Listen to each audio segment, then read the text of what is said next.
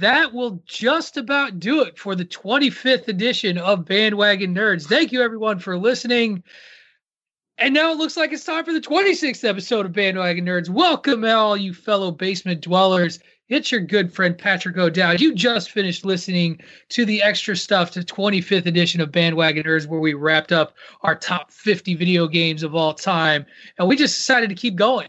Just, I'm just kidding. Yeah, we we um we didn't just decide to keep going. We we do have the whole panel here with a little extra, a little something extra. So, gentlemen, welcome back. Dave, welcome back. It- DPP, It's, it's good to be welcome back, but back. I'm not the I'm not the attraction this week. Tony, welcome back. Ahoy, Hey. ahoy, chips ahoy. Must be that floral wallpaper that's blurred behind him. Oh wait, I want to win. The, I want to win the podcast first. Happy Mother's Day, every mother out there. Love all of you. I win. show- Yeah, Uh-huh. thank you. Happy Mother's Day, guy. Happy Mother's Day, This guys. show doesn't drop on what Mother's Day, but anyway, I let's. already apologized to you before we started, Patrick. So after six months of being away from the podcast, after being here for two episodes and then disappearing off the face of the planet, we are happy to welcome back Big Rick himself, the man who knows nothing about nerddom. The crowd goes wild for Mr. The Let's crowd- the crowd goes mild. himself. Rick, welcome back to Bandwagon Nerds. It's good to be back, man. And it was four episodes, Patrick O'Dowd, that I was here Uh, for. Four episodes. So 21 missed episodes. That's mm, God. When you put it that way, I'm an asshole. I mean, we weren't going to, I mean, we were going to say that actually. What am I kidding? We were totally going to call you an asshole. We were going to talk about how you left us, uh, you left us to our own devices. We got, you, you came on for like one of the list shows, like a couple of the 80s project, I think you were there for. Mhm. So, you know, credit where Rocky credit's due. He-Man. Yeah, the worst Rocky movie ever made, but that's fine. Uh, that's actually not true. That one with the the kid and the street fight at the end, that Rocky thing Five. crashed. Yeah, that one's garbage. So I won't do that. Uh, for the occasion, by the way, I did get a, an extra helping of scotch. Um, basically finished off the bottle tonight, uh, saying goodbye to the the Balvenie American cask. Uh, because we're going to talk. Yep. Speaking speaking of Scotch, San Diego is German for a whale's vagina. Just want to drop some knowledge on y'all. Oh, good. that's that's very important for us to know today. So You learned something. I thought that was German. Anyway, Did he say German? So, so welcome back, Rick. That that seems to be what thought you said we're off Scott. to a report. roar. You I'm off to a sorry, It was my first show in four months. So Big Big Rick, Uh, affectionately called Ricky Boo Boo by my wife before we got on the show. Before we got on the air. Ricky is a boo boo, that's for Yeah. sure. I said, Oh, don't lie on some Facebook page, and she laughed at it. Nice. So we brought Rick back to not contribute to the show in any meaningful way today, as we're going to talk about a lot of. We're going to be very Disney heavy today, uh, with a couple of different pieces. We're gonna we're gonna talk a lot of Star Wars though, because when May the Fourth hit, it was like Disney went on a Star Wars news barrage, and so there's a lot of really exciting stuff. I did have a little side Marvel thing that I wanted to bring up too, uh, that actually came up a little bit uh, during the recording of the Chairshot Radio uh, podcast that I do on the Chairshot Radio Network, chairshot.com, every Wednesday night or every Wednesday at noon, not usually night. Um, but I figured since I, I ripped off a little bit of Dave's um, suggestion, I would at least throw a little a little um, little wrestling meets Marvel movie action news bites in here as well today. Of course, we're going to wrap up Locke and Key as well, episode ten where everything went right and wrong at the same time, uh, which is very typical of a Netflix series, and I'm very excited to talk about that. And and yeah, so I don't know how was the week, guys. I, we we just finished recording the 25th podcast.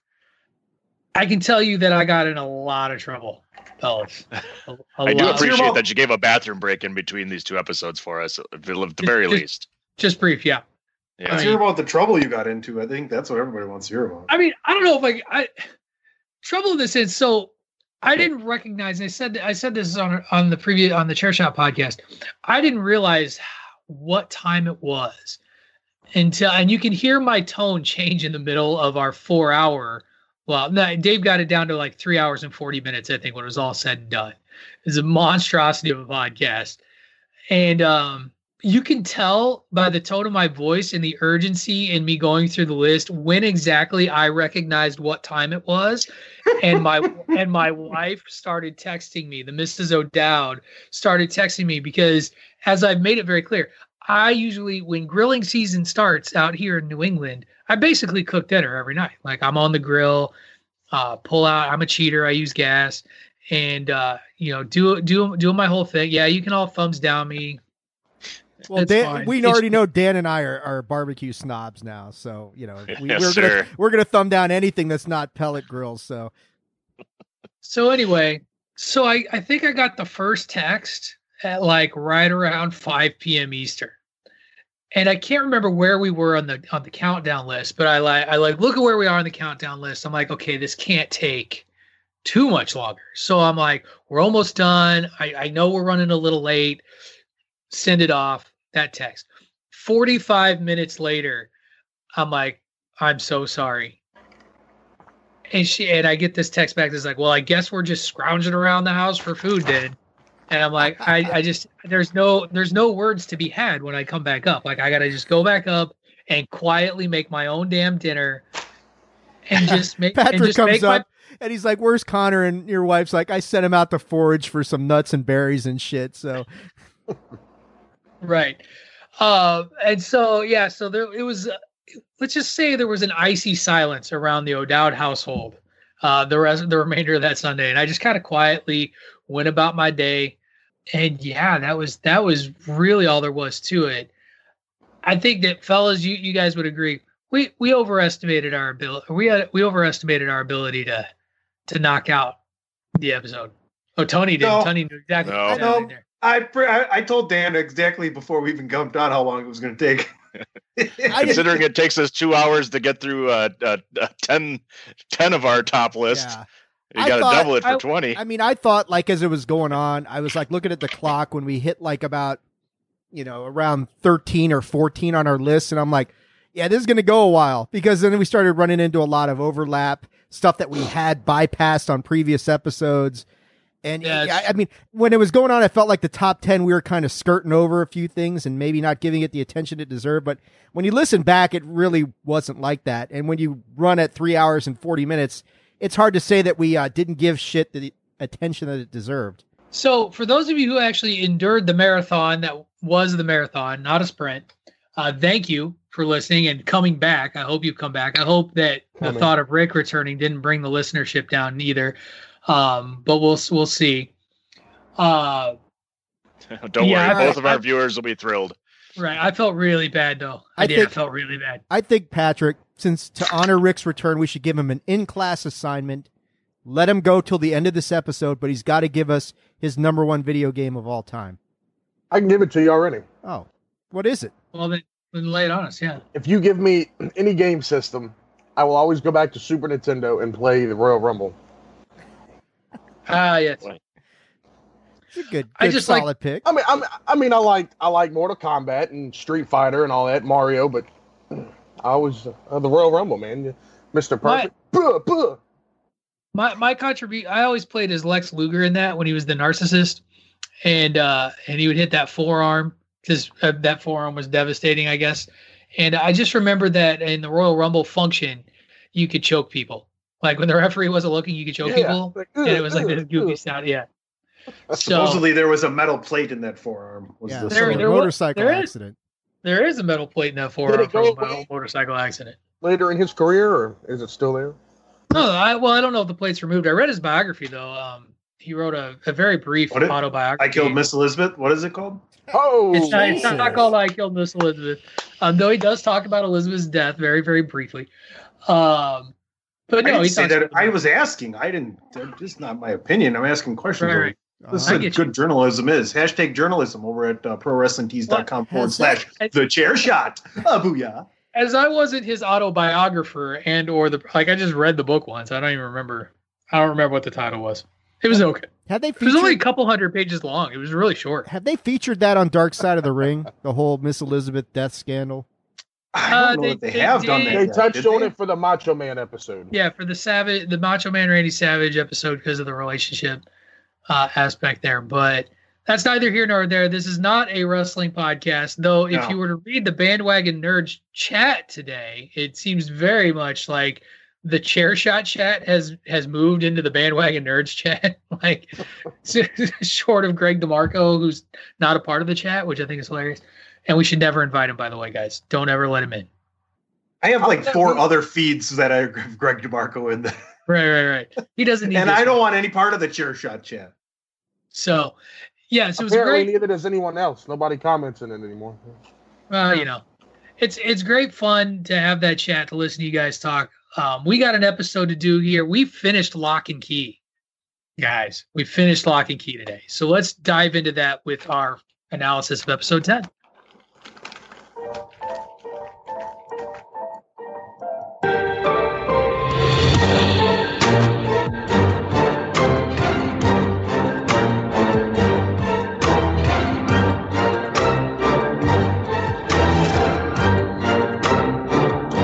So, Rick, what do you think of episode 10? Um, reminded me a lot of episode one. Oh, and the fact and the likeliness that you didn't watch either of them. What- Correct. or any of them for that matter. right, right. Yes. Well, again, twenty-one episodes, fellas. Like, I'm still trying to finish the what's the one we were doing? The Witcher or what you call it? Mandal- Oh, Did you ever finish Christ. What Mandalorian? I did finish Mandalorian, but the other one was Superman. The Witcher, Oh, The Witcher. Yes, and don't ever call him Superman. Like he was, yeah. I mean, he was okay. Man fine. of Steel. My apologies.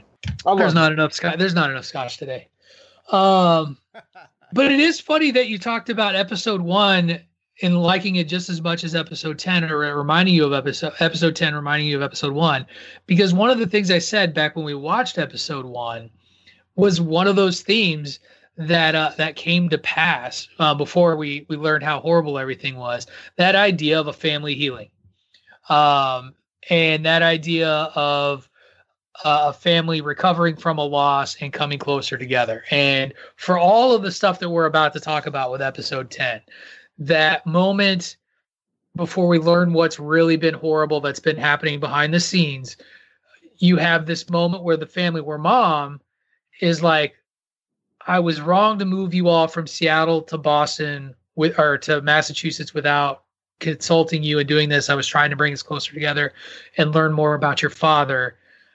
I I feel like the house is in a place where we could sell it and move back to Seattle. And the kids are like, no, this is home for us. And you have this moment for you know this moment of happiness where the family has taken a step forward and in a good way and in a positive way. Now we all know that come season two, it's going to go to shit. But in you know, as, as a wrap for the family on the season, that's a great moment. It was very, it was a very nice moment uh, to have happen for the family. I Yeah, want you like guys. Everybody's. Oh, go ahead. Go ahead, DP. No, I was saying, No, it no, seems like everybody's yeah, the family wise, they're all you know, it's it's kind of classic moving people moving, right? You know, you you're uncomfortable at the beginning, you you know, you don't like it, everything's changing, all your friends are gone, and then all of a sudden you start to make new friends, you start to, you know, get together with other people and and things start to settle back in. After a few months, everybody's everybody's good. Yeah, obviously we know with everything else that's going to happen that you know there's still shit out there that's gonna fuck them up for the next season. But family wise, yeah, it seems like they're all coming back together and, and settling back in in a new state.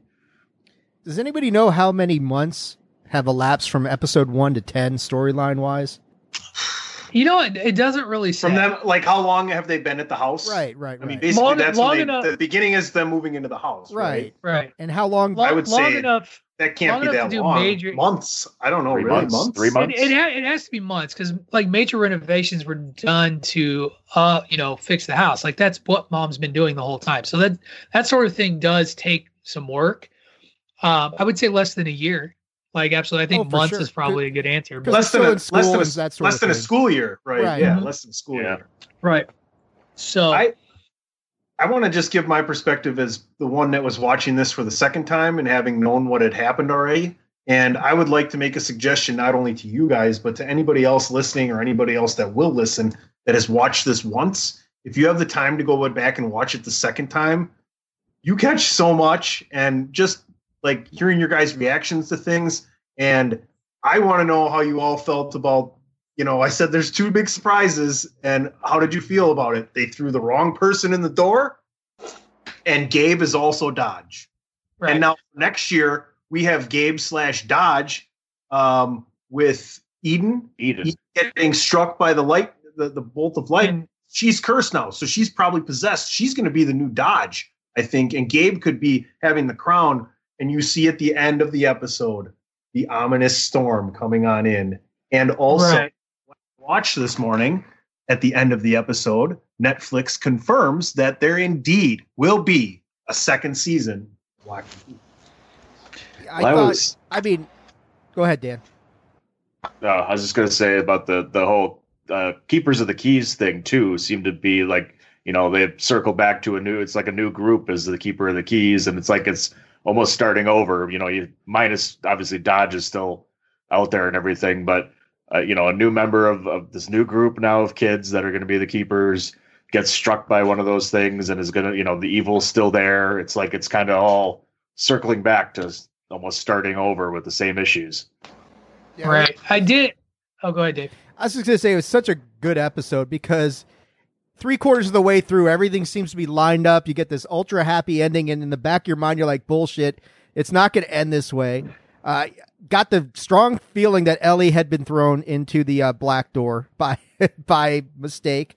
Uh, did not see Gabe being uh, Dodge, but yeah, the the uh, wolf is in the hen house. That's for damn sure. And, and with Kinsey having all the keys in that music box, yeah, season two is gonna go all fucking crazy. So I I like you know using wrestling terminology. Great swerve at the end of that thing there to just kind of throw you off. You knew something was coming, but um yeah, fun episode. I love the shadow people, and and that that that's some great effects and easily defeated by turning the lights on, which makes perfect sense. Right, Mr. Scientist? That would make perfect sense to defeat shadow people. Turn the lights on. It's only logical. I mean, you It's- still it's you can still cast shadows though. It's science. Um, so I, I will say I, I also I also didn't see the Gabe thing uh, at all. Though I was like, oh, that's clever and makes you know makes a lot of sense. And I'm sure on a second watch, it's it's a little bit easier to see and, and pick up on. That's usually how those sorts of things go. I um I knew the second they found unconscious Dodge that that wasn't Dodge because there was no fucking crown. She was like wearing the crown all over the place. The crown is gone and missing where did it go? And that would have been the first thing I like. They knew that she had this crown that was controlling shadows. Why is that not what you're looking for and getting that to safety? And they just no problem. They're they're so wrapped up in taking unconscious dodge and throwing you know throwing Ellie into the thing. Um, and then of course you figure out. I didn't know that it was Ellie. Um, I knew that it wasn't Dodge. So it wasn't until you know Bode goes to um, the house and is like, "Where's your mom?" and you you learn that she's missing. That oh, okay, so she got that's where the switch happened. you got all that, Rick? Uh, taking notes, my man.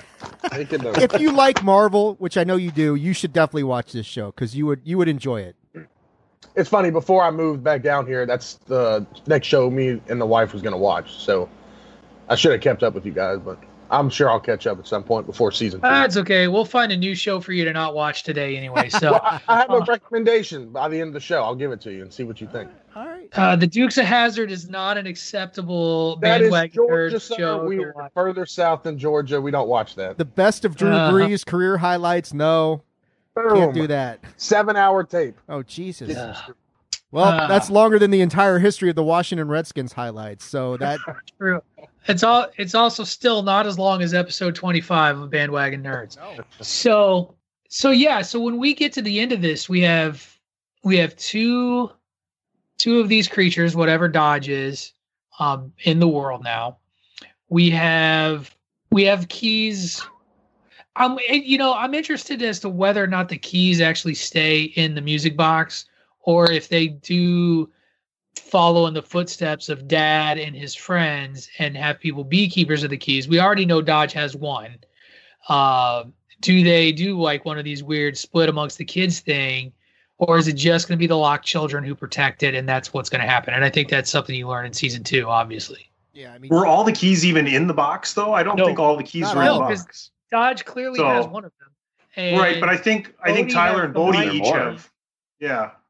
Um, Tyler Bode had the fire key or the matchstick key and the mind key. I don't know what they've given over to who. Uh, You saw the Omega key in the key box. Um, I don't think the kids Like- know the identity key exists. That's my guess. Because yeah, they do. You They've seen it. They've seen it in action. Yeah. I don't sure- think anybody's used the identity key except for Dodge. Yeah, that's. The, I, I'm not. We'd have to go back and watch it, but I don't think they know it exists. I'm fairly it's not- certain Because Dodge didn't have any keys. the head key they've Sorry. all seen, but the identity key I don't think they've seen. I, I, I guess we're going don't- back to rewatch this. We're going to start all over with Locke and Key episode one on um, number 27 of Bandwagon Nerds. All right, third time. How about the uh, how about the lights, the fire matchstick lightsaber? That was pretty cool. Yeah, I that was Bode Bo- running Bode turned in his fake season. lightsaber. Yeah, that was awesome. yeah. this, is, this is what's great about having ki- kids be be part of these shows is that you have kid a childlike ingenuity is required to come up with stuff like that. Like I don't, I wouldn't think of that. No, Dave's made a lot of good points about Bode, and I think one of the coolest things besides that is when he's going to leave and they're going to the sea caves to throw Dodge in, and he's going to check on Rufus. You know, Right. Tyler's like, just don't do anything stupid, and he's like, well, you don't do anything stupid. Right. you, you either. Bode's the smartest one of all of them, and the one who's been on and the that one the who whole makes time. You've been on that the whole yeah, time. the one who makes the least stupid mistakes and decisions has always been Bode. Even even in the outset where he was the one finding the keys, he was the one kind of not, you know, not taking unnecessary risks. But um, yeah, I mean, when season two? Anybody know? Never, because we're all Not locked soon out. Uh, Right. Probably right after Christmas, I bet. No, I worry because I wonder if it's going to go like, is it going to go the way of like a, a Game of Thrones sort of way, or shoot, Stranger Things? Stranger Things always seems to take forever. We'll we'll see. I hope that it's sooner Yeah, rather well. than later. It's when they can get to film. Obviously, you know, I I'm sure George is open, so uh, and we it seems to be where we film everything. So uh, we'll find out. I, we'll get news, and I'm sure you know things are things are things are rolling so we'll we'll get there. But a terrific end and it was one of those things with uh with the family reconciliation thing happening with nine minutes to go in the show it really was like how much of this after action do we do we really need to go through? So um i too yeah i'm looking forward to i'm looking forward to season two. It was a very very good pick i feel like we've been three for three on shows which is why I'm really worried to hear Rick's suggestion, which I'm going to turn over to him now. Rick, you say you have a suggestion for for a show. I look forward to shooting this down. Let's let's hear your suggestion. Uh, Dead to Me season two on Netflix. Oh, I got that on my list. I seen season one. I'm Season ready to one was start awesome. watching season two. I don't really know how much that fits into the nerd culture, though. There, Rich. I agree. I it just seems like a show I would uh you could count on me to watch from a hey, Rick, hour why don't basis. you come on the Why don't you come on the DWI podcast sometime and we can review Dead to Me season two when we're done watching it. What is the show? What is the show about? What is the premise? I'll let Just uh, tell. So he's- Christina Applegate moves in and like someone kills her husband and then they end up being best friends or something. There's nothing supernatural about anything. But she doesn't Well- know she's the one that killed her husband until Right. It's a on. suspense, not a nerd culture superhero kind of series. Hmm. Hmm. It sounds kind of dark. Yeah, It is pretty. it dark. is. But it's It is Christina very- Applegate's uh, best. It's also a Yeah, it's, it's, a also dark, a it's a dark dark comedy. It's a dark It's comedy. a dark comedy. It's, yeah, it. Christina Applegate's husband basically gets DB, run over by a car. Does it- does it belong to be our next uh, reviewed show? does not. It Okay, does not. Not go. for this. Not Sorry, for this Rick. show. But I it's a you. damn good show. It's a damn watch good it. show. Watch I it with your wife, watch it. O'Dowd. Dave, But, watch it with your wife. You might think you might think about sleeping with your eyes open. I'm, I'm more of a. We're trying to break into Schlitz Creek actually, um, or Schitt's Creek or whatever it's called. I the, with uh, a Eugene Schlitz Levy. Creek. A Schlitz Schlitz- Creek would be great though. The Right. Schlitz beer That's Creek. I mean, That's- Schitt's man. Creek or whatever it is. Gotta Yeah. be recorded in It's- Milwaukee then, if that's the case. Oh, There's a place down here. It's called uh, Schlitz and Giggles. Serves pizza and beer. Nice. I don't know if Dave has anything on his mind other than he's desperate to talk about Crisis on Infinite Earths every time we bring it up. Uh, one of the shows that I had mentioned that I shared with you guys ages ago is on Amazon Prime. What what what is it? I see like smile and No, finger it's point. Just like your uh, Tunney and I have been lobbying for Crisis for for how many months now? I mean, it's DC, and we all know DC is trash. But anyway, Patrick, Uh, it's your it's your world, Patrick. We're just living in it, okay? uh, it's it's more of me fighting what I feel like maybe an inevitable battle, uh, battle at some point. Like you you guys are what is it? Um, you you are inevitable. Is that what as Thanos would say? inev- it is inevitable. We are It is. we are Yeah. Thanos. Oh, I'm real. get I'm right. really interested. There's a couple of shows that are coming out that are uh, well, one is already out. It's on Amazon Prime that I mentioned way before. Heck, I think it was maybe episode one ish of Locke and Key called Tales from the Loop, which is um, I, I'm actually really not too sure what to make of it, I, I- other than it's based on artwork by um, and I actually I gotta go look it up.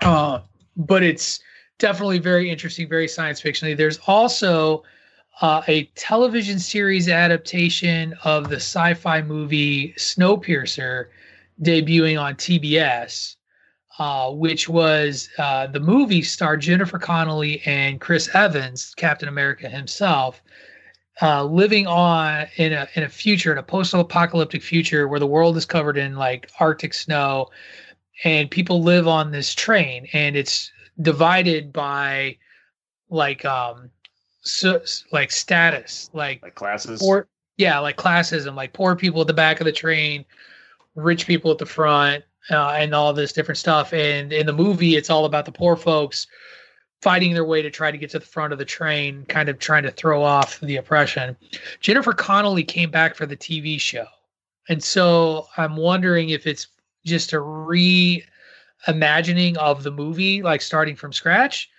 because a, a continuation doesn't make a, a lot of sense off the tele, off the movie. So I think it's it's one of those where you wouldn't need to see the movie to to watch the show. Um, and then there's Crisis. uh, why not we put it on Twitter and, and have the fans vote on what we watch next? I mean, I PC Oh, Tony we'll wise, only get- he always- we'll- he always we'll has get really good suggestions. We'll get I three always, votes. I always enjoy him, and my vote would be for Umbrella Academy. If anybody's haven't watched that yet, that was a fantastic show. And Oh along the shit, same Rick agrees. as Lock Wait, wait, Rick Rick likes your suggestion. Rick likes that it? one's out. Oh. That one's out. That one caught my eye. So, Which one Well, is, is that? Resident. Evil? Dan? He's play he's playing to the noob because I'm Uh, the new guy Umbre- on the show. He's Umbrella Academy. I'm the new guy. Umbrella Academy's on my list. Like it's on my Netflix queue. What's that? It's I mean, one that of those- sounds Resident Evil kind of like. No, it's not. It's actually very um think dark X-Men. Um and so there's this group of like young people with special talents and gifts. Um it's based on a comic book or uh, and I can't remember uh who wrote it. The the basic What's that? Gerald Way, I think is his name. Yeah. The basic premise is there's one of them that can travel through time, comes back from the future uh, to to try and rectify something so that a horrific future doesn't happen. Uh, I think uh, was it uh, what's her name? Juno's in it. Um, Oh yeah, uh, Paige. Uh, yeah, Ellen Page or Page. no. Um, Sounds right. But This is my house. There's also a talking. Page. There's also a Ellen talking Page. chimp. There's also a talking chimpanzee. in On that page. Yeah, I was gonna say that I seen a chimpanzee with an umbrella, right? Umbrella. Right. He's like the headmaster or whatever the umbrella guy. He's yeah, he's like the butler, I, but I, it's yeah, it's I do like the option of putting this to the to the people and seeing what. All right, so well, here's a fourth one. How about Sabrina? What? oh god, uh, I've watched that. Like I've already watched that, and um, mm, What about parts one, two, three, four, and five? I mean, they're coming out every three weeks. I know I've like my the, the Mrs. O'Dowd likes that show. I still She's like actually- um. I still That's like a the dark fucking show. I still like the boys as an option too. It is there's a lot of Satan involved. What was that, Dave? I said I still like the boys as an option. If you guys can get through season one, season two is coming. Like very That's very soon, she like in said. towards towards the end of May. I love the boys. I want you guys to watch the boys. I it's a it's a great great show. It left off in a terrific way. hell, I would go back and rewatch the boys. I would pull a Tunney, rewatch the boys to talk about you guys because it was so good. Like I really liked that one. I've watched it as well. It's very good. What about So- Man in the High Tower? Just throwing that out there. Is that one on Hulu? Amazon Prime. If you don't know what it is, it's where the Nazis and the Japanese won World War II and we're living in their world instead of our world. Uh, Nerds. all right. Right. So off show, we'll we'll come up with a poll of what we think are the best options. We'll we'll put it to the people. All four listeners. There will be four votes on the four options, one for each. So what's the, It'll what's our four tie. options It'll again? be a tie. Let's recap the four I- options. I think um I heard I like Umbrella Academy as an option. I like we can put Crisis of Infinite Earths on there. You're just scared you're gonna like it. I'm not gonna like it, but that's okay. You are. I can There's guarantee you. no you're way like you're not gonna like it. Is that a double It's only negative? five That was a double negative, but only five episodes. DC fan. Um, so we'll put Crisis on there. We'll put Tales from the Loop, and we'll put The Boys. How's that? I'm, I'm then- down with it. Like it. All right. So we'll Bonus we'll option. come back. We'll come back next week with no show to review, but a decision will be made. All right. How about the uh, the uh, the poll goes up with the episode on Tuesday, and it ends right before we start recording uh, next week. I like it. We will do that. Done and done. All right, we ready to talk some actual movie news? Talk some stuff that's going on. So, last week, uh, after we had recorded our marathon podcast, um, around the time of May the 4th, there was a news article, news item that dropped some movie news about a casting of one Becky Lynch for an upcoming Marvel movie. Now, this came off the heels of her being uh, premiering in an episode of I can't remember the name of the show. Uh, does anybody remember what the like the Showtime program was that uh, that she was on? I don't remember it. PC doesn't even want to talk about this. He left. He's frozen. No. He's back now. Um, but anyway, along with her making this de- like this television debut, there was a news bit, a uh, little rumor bit that said that Becky Lynch has been cast in an upcoming Marvel movie uh, for the Marvel Cinematic Universe. Now, there was some speculation with the article that was a little bit ridiculous. Uh, there is a running um, assumption that she might be showing up in the uh, Shang-Chi movie uh, as a fighter in a like martial arts tournament that's going to be taking place like as a backdrop within the within the the films. Uh, what we did on the DeMarco show is though is that Greg put to me who we think who I think Becky Lynch could be cast as, and I gave a list of five characters. I stole one from Dave. Uh, Dave had suggested uh, the Red Skull's daughter Sin, uh, and I did actually mention that as a possibility. Um, but the, I put these five possibilities out there to Greg and Miranda, and then they got to like look at them and vote as to who they thought it was most likely that they were that she was going to be in, or that she was going to be cast as. And so I thought it would be fun to just with some of the guys around here, let's dream big and cast Becky Lynch in a Marvel movie. Who do we think she could be if she's not random karate fighter number two in the Shang-Chi karate tournament thing? Well, I mean, other than Sin, the one that I mentioned, because she does look a lot like the picture that I sent over, um, stuff I've heard, it, possibilities are, uh, and it really depends what direction they want to go. Do they want to make Becky badass? Uh, do they want to make her more of a heel like character in the Marvel universe? Or do they want to keep her squeaky clean and that sort of thing? Um, some stuff I've heard is Elsa Bloodstone's possibility. Uh, I've heard stuff like Squirrel Girl. If they're actually going to bring, I mean, Becky is Squirrel Girl, Mm, maybe you know, that sort of thing. I thing. mean, she could do she could do a, a she could do a steampunk style Squirrel Girl She there could. that would fit very much with her personality. she could. She might be able to pull off a Miss Uh, Marvel or something like that. See, and I had um I went mutant I, for a lot. I've heard I, I've heard She-Hulk. So- Nah, well, Well, so here's my thing: is I don't think she's Jen Walters She-Hulk. If she's She-Hulk, she's Lyra, uh, the She-Hulk Lyra, who is a redheaded She-Hulk. Um, she Can would I- be. A, I mean, it'd be a digital character. So, like, I the whole like whether she would look quote unquote look right, I don't think matters. Go ahead. What if What if they create a new character for her?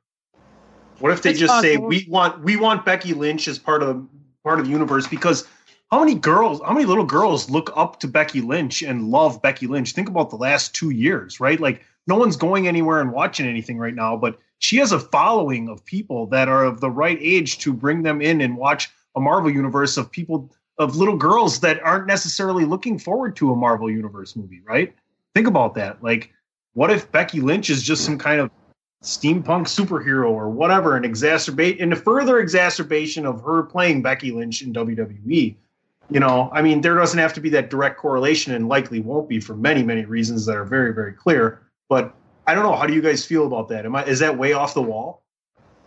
I mean, it's not entirely off the wall. It's not unusual or unheard of for a character to be created out of a series. Uh, the couple of examples that come off the top of my head, the uh, X Men cartoon, the '90s X Men cartoon that was on my top ten list, uh, had a character Morph that was not the same Morph that was in the Age of Apocalypse comics, but was its own unique mutant that was created specifically of the show. One of the characters I mentioned uh, on the DeMarco show was Firestar who was created for the Spider-Man and His Amazing Friends cartoon. She's a mutant. She controls microwaves, um, basically has heat-based powers and can fly, and could could make a could make a lot of like it's not unheard of that they would make up characters. I would say in the MCU they've never done that, so it would be kind of a, a little bit of a step away. Like everything that they've done in the MCU so so far has been an existing established character. Yeah, and the MCU's got so much stuff to draw from that it would almost be like, why would we, why would we make up a character when we've got just this massive Oh. back catalog of people to? But why would any show that's been created do that? I mean, it happens all over the place. Like DC's had a few as well. Like the Wonder Twins didn't exist until Super Friends. No, an Apache Warrior never existed. Oh God. Yeah, but they had to jump on it. Ahunga shaka, ahunga shaka. Sorry. Well, you talk, you guys talk about the, you know, there's so many different characters that are out there, and we're going into a different, you know, era of Marvel with being done with the Thanos story and all that, and now we're moving into another, you know, who knows what they're going to go into for the next kind of story and story arc and grouping together. There's all these different characters that they can bring in. You know, they haven't brought the X Men into the story at all. They haven't brought in the Fantastic Four, so you could see her. You could see her playing any of those. G, uh, Jean Grey, uh, you know, Sue Storm or something like that. If they bring those in, she could do anything like that too.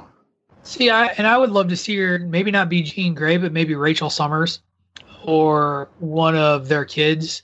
Uh, Jean Grey is such a tough, tough character to to, to jump in and sell off. Or Wolfsbane was another one. Um, the thing is, is that Becky Lynch has got such a distinctive look that you don't want to take that away. That red hair is very much like that's that's what you have for her. That's kind of iconic in sort of identifying her as a as a, as an actress as well as a character. So Cinema Blend has an interesting article on six characters that Becky Lynch could play. You want to hear them? sure, Uh, the first one is Rogue maybe from the X from the X Men franchise. Yeah, maybe, Then they got She Hulk. Uh, we already talked about that. Uh, Mystique, possibly. uh, Firestar, Firestar. That was already brought up. Uh, Thundra. Did we talk about her maybe playing Thundra? no. That's a I mean that's an interesting possibility. And then Titania. I love this. We're, we're Actually, for Evans, like, Titania, eh, they say for it's funny because when you read the article for Titania, they they say we feel like Charlotte Flair could be a better person for this character. that's funny. Here's the thing. I think people are making a little bit more out of this than what it really is. I think she's getting the kind of role that George St. Pierre had in Captain America Winter Soldier, where it's a role that's going to showcase her ability as a stunt worker. Uh, she's going to fight in some way, shape, or form and be able to show off some of that and maybe some acting chops, but she's not going to be a focal point or somebody that we see maybe after that. That's my own personal, like, sort of speculation on the whole deal. And I, this is coming as a guy who wants her to pursue an acting career and do great. I think she's going to go the way of The Rock. Are there any sort of significant civilian characters within the Marvel universe she could play? Uh, well, Pepper Potts is done. yeah, I don't know, I don't know what they're going to do with. of. They're not. I don't know what they're going to do with Maria Hill. Whether that's going to be done differently than it has been in the past, doubtful. Um, Why would you get rid of Cobie Smulders? Right, exactly. I mean, you know, I, I can't see that. Um, I, I don't I don't see them giving her a major role. I, I agree with Patrick. I think it's going to be some some bit part, some lesser character that you don't know a whole lot about. Because really, what's Becky done acting wise besides WWE and the Marine? Uh, has she done anything else? What if she just plays Becky Lynch, the WWE character Becky Lynch? That'd be interesting. Um, And she gets her head ripped thing. off by She Hulk. All right, that's cool. here, here's the other thing about this though that I think is is really um, possible. I think that this is an opportunity for Becky to take a bigger step into acting. I think this is a launching pad sort of role for her. We talked about again. This is. I feel like I'm rehashing the Demarco show a little bit. I feel like this is like the Rock in the the Mummy Two, where the Rock was in this the Mummy Two as the Scorpion King, like at the beginning, and then creepy digital The Rock was there at the end, but then it launched him into his own movie and, and really sort of skyrocketed his career from there. Um, I, I, I like the idea of dreaming big on this. Um, I just think that it's it, I think that it's going to be she's going to have some sort of prominent role. She's going to uh, in terms of she's going to have some prominent scenes where she's actively involved to showcase her skills. She's probably going to get some lines, something to show off some chops. Uh, but at the end of the day, is she going to be in like Marvel movies for years to come? I doubt it. That's Yeah. that's kind of where I land Is on she that. even that good of an actress? I mean, let's we be- don't know. We don't know. Yeah. Like we don't know, and I keep trying to go back and find out what the the show was that she's that she just she was in an episode of. Um, and I just uh, not doing well with googling, and I, I can't cinema blend the way that Tony does uh, during a podcast. So, um, I just I just don't have those mad skills. but we don't know, and I think that's the thing is we didn't know how The Rock was going to do until he showed up and was on Saturday Night Live and was on, you know, was in the Scorpion King, and but he did well enough and impressed enough people that they were like, this guy can do it. So this these are like her shot. This is like her shot. Yeah, but we knew what The Rock was Trick, Did we trick, WWE. quick trivia question: What three wrestlers were on that edition of Saturday Night Live with The Rock? Uh, the Big Show and Triple H. Three wrestlers. Three. and Uh, Foley. Foley, Boom! Foley- Ring the bell.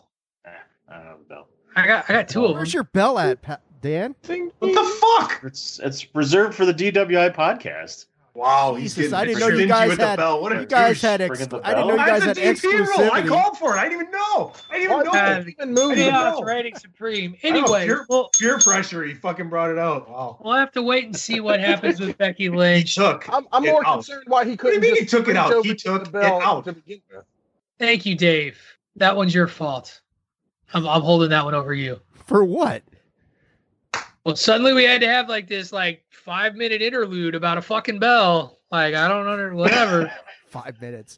Clearly, you're We're still on episode four hours. We got to make up the time somehow. yeah, we got we got A three minute and a hours to go. or- We got three Ah, hours to go, it. man. apparently, apparently DPP has a bedtime today, so we're gonna move on.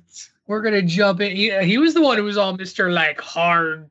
Uh, What was it? Hard four out. I got a hard out in three You got hours. a hard out. Right, Secretly, secretly, Patrick's texting his wife. We'll be done in twenty minutes. right. I'm fucking done with these pieces of shit. Get me off the podcast. Sorry, Patrick. I couldn't resist. I'm good. We're gonna we're gonna put a bow on Becky Lynch though. We're gonna move into a, a something that we actually talked about a few weeks ago on the show, back when Universal started to have its spat with uh which which theater chain was it? A- Um, I'm gonna- AMC. AMC, where AMC was like, we're no longer doing Universal films because Universal made the decision to make Troll Trolls Two or whatever it was, Trolls Rock of Ages Trolls Worldwide. available right available to the masses for 20 bucks and apparently that was so important to our amc cinemas that that was that was a bridge too far and they were like forget you we're not doing we're not going to carry universal films and it was like okay so i i came across this interesting article that i, I just shared out to you guys um, whether or not you actually read it or not that's fine if you didn't but it was a, it was an io9 article talking about how disney right now is kind of tiptoeing around this drama and staying out of it. So since we had this talk, the the whole standoff between legacy theaters and legacy studios has been really gross. Uh, you know, NBC Universal executive Jeff Shell kind of being the big one who started, who really ignited this feud uh, between Universal um, Pictures, AMC, and Cineworld, which owns Regal Cinema Theaters, uh, has really pushed an envelope, and I think scared the shit out of out of these major cinema chains. Uh, and so this article just noted that right now Disney's kind of playing a very interesting game with a lot of their releases. So as many of you know, we've we've already seen Onward get released into Disney Plus early. Uh, it did have a theater run, but it was right before things really started shutting down. The Artemis Fowl movie is getting released to Disney Plus, kind of bypassing the theaters entirely. Uh, but outside of that, there's a lot of projects that they just haven't done anything with. And so they're kind of skirting around this. And it really got me to thinking because Tunney made the point that this really comes down to, and he did a very famous hand gesture, you know, the little, the, the dollar sign. No, not that one, the other one, the, the, the little dollar dollars uh, hand gesture. And in doing so, you know, made the point that this is really going to come down to where the money can be made and how it can be done. And so, to that end, I, I got to thinking, and, and to me, and I'll, I'll turn this over to you. I think Disney's decision regarding what happens with films being available immediately on digital versus going to a movie theater is going to be the deciding factor into where cinema goes in the future after this is all said and done. And before Dave and DP give serious opinions on this very serious topic, and, and it's something that should be addressed and, and, and talked about, I, I just want to say, you know, think about that conversation. What what movie? What movie? Trolls 2, that's it. We're done. If it's Trolls 2, that's it. That's it. That's the last straw. You know, that was the conversation there. That that was that really makes me laugh. And the other thing is when you bring up Disney, I heard the Seven Dwarfs are out of work. And and the reason is is when you got to wear a mask, it makes it really hard to whistle while you work. So let's go back to Dave and DP on what we were talking about before with some serious reaction. Oh, I thought that was a very serious take, DC. It's a good take. I actually want to hear Rick's thoughts first. Yeah, like me on this too. whole thing. Rick, Rick, what do you what do you think, Rick? If I under, if I'm understanding it the way I'm supposed to understand it, I don't know why Disney would release anything and miss out on hundreds of millions or billions of dollars. There's a good reason why. Oh, because Oh, well, why is that? they've already lost one billion dollars on the parks being closed. So Disney's got to do something to recoup. Like we had, we talked Oh, about a few are we weeks ago. talking about? Are we talking about when the theaters are closed? Only no, we're, or is this we're something talking we're talking about how we're talking about how this is going to impact things in the future.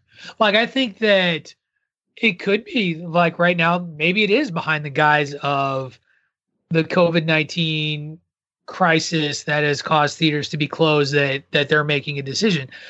I don't know that I buy that. Um because movies are expensive. And I think that's the the thing to me that I find very interesting. I think Not on Netflix. already, Tuesdays. I think Netflix has already started all that with with with how everything bit, yeah.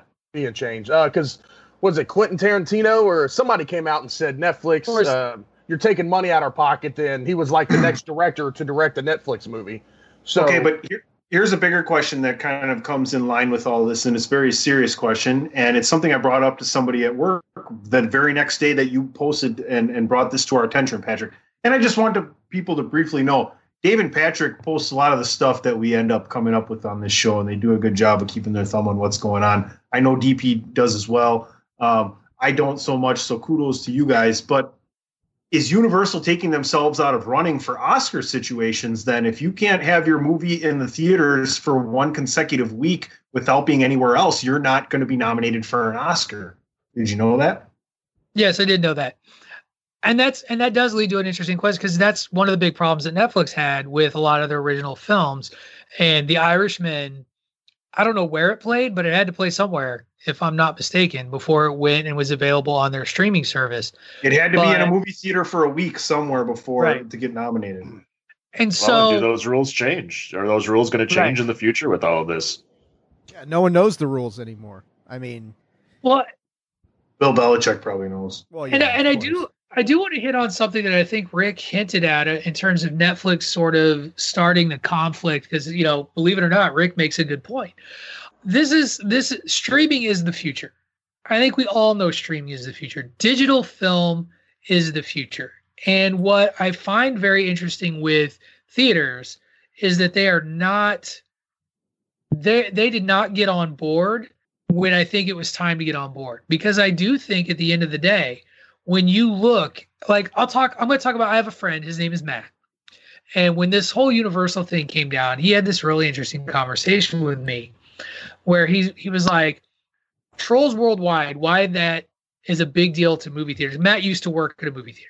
It's a big deal because of the audience that it does bring. And, and as somebody who it's true it doesn't bring me like I'm not going to go see it but as a father I might drag my kid to that because they want to go see it. And that population brings in a lot of money, particularly over the summer.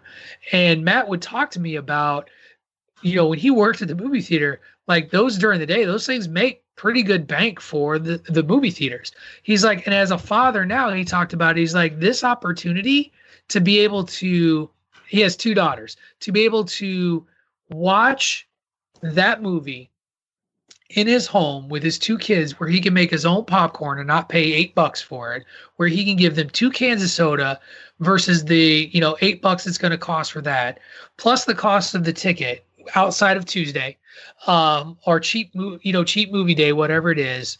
Uh, even if you have like the Cinemark Club thing that reduces a, a, a ticket price maybe to, you know, a dollar, he looks at around for that trip to go see Trolls Worldwide for the three for him and his kids.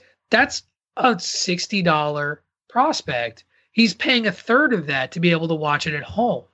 So is the money really still there if it's not if it's cost prohibitive for him to go? And so it's really kind of looking at this as a throttle monopoly. And so I, you know, I think that eventually we're going to get to that, and that theaters could have made their could have made their hay and say, "This is our app. This is our service that you download to to watch our movies. And maybe it's cheaper and you but you find a different way to do it. And universal just kind of cut the middleman out and was like no we we have this we have this forum and we can do this. I bring this back to the original question though. How does disney influence this? Because i think disney influences is in a, in a huge Disney way. influences because they own over half of whatever it is we're talking the whole movie industry. So whatever Disney's much gonna so. do, people are going to say, "Oh wow, Disney's making XXX. We're only making X. Let's do what Disney's doing." It's funny. I said last night Disney had the best show in town, and that was UFC 249 because you Yeah, can saw that- I saw directly that. relate you. You can directly relate UFC to Disney. You don't even need six steps of Kevin's bacon, right, Dave? Absolutely. Yeah. I mean, well, like Rick brings up a good point with Disney having the rights to the MCU, uh, the biggest franchise on the planet right now. I mean, yeah, if if Disney was to say, you know, fuck the movie theaters, we're going to release everything straight to uh, the streaming service, I think that spells the largely the end of cinema as we know it. And you know, if, if they go the other way and say, I mean, my, my, personally, I think Disney's probably buying some time right now because they know that things are starting to loosen up. They know things are opening up. Uh, I heard today that Disneyland's looking to reopen in July with limited capacity, that sort of thing. So the wheels of the machine are starting to slowly turn. So I expect Disney to take a very diplomatic position on this for the next few months. But yeah, if they do something drastic, like say, you know, fuck it, we've already got Black Widow done. Uh, we're going to release that straight to video, which is not going to happen. But if they did do that, that would be devastating to the cinema industry. And I know Patrick's speculated about the end of cinema as we know it for a while. And, and yeah, I mean, you get a massive player like Disney out there who needs to recoup some of the losses that they've had. It's, it's a very uncertain and interesting time frame. Well, let me ask y'all a question. First off, uh, let's make the point. The reason the the cinemas are out there is because it was an outlet for movie industries to get their product out to everybody. If Disney now can get that product out to everybody without going through a movie theater, I don't know why they wouldn't.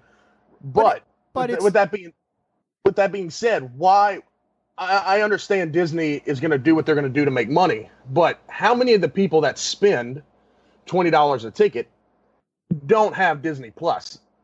Is Disney going to lose? They have to be lose if you're going to gross nine hundred eighty something million dollars. you're gonna are you not gonna lose anything by releasing this straight to your streaming service to get another type of audience to view your Oh, sure. Sure. To view your audience. There, there's But- but still here's- there's still the dynamic of seeing it on the big screen in that environment. Like Right. the, the clip we played That's from the, big thing. from Endgame, where people lost their mind with Avengers Assemble. You watch that at home, that never happens. So there is that, whether you want to call it nostalgia or the practical effect of a big screen experience. Disney doesn't want to lose that. Nobody really wants to lose that. Dude, Well, and I do they- see- I've seen I've seen every Star Wars movie in the theater, uh, minus the first three that came out, uh, you know, uh, chronologically. Because you weren't Uh, born. four, five, and six. Fuck you, Tony. Well, Fuck you, I was born for three, I think. You know, we haven't made an old man Ungar joke in a while, and then you got all like, you got your panties in a bunch over that. Like some Oh, sand got Return in of the your Jedi. vagina. When was when was Return of the Jedi? What year was Return of the eighty- Jedi? 83, Oh, what time? So- what year was uh, Empire Strikes Back? 80. 81. Or no, 80, I yeah, was, three. I was sorry. I was alive for two of them, I believe. But So- here, here's the deal: there's some movies better seen in the theater. I, I, will go see those in 3D in the theater all the time. And so here's and here's where I'm getting with this. So I I do agree with you guys, and I think that I actually think we'll end up in some sort of a hybrid model, um, where we there may be less time between when a movie hits a theater before it's available on streaming.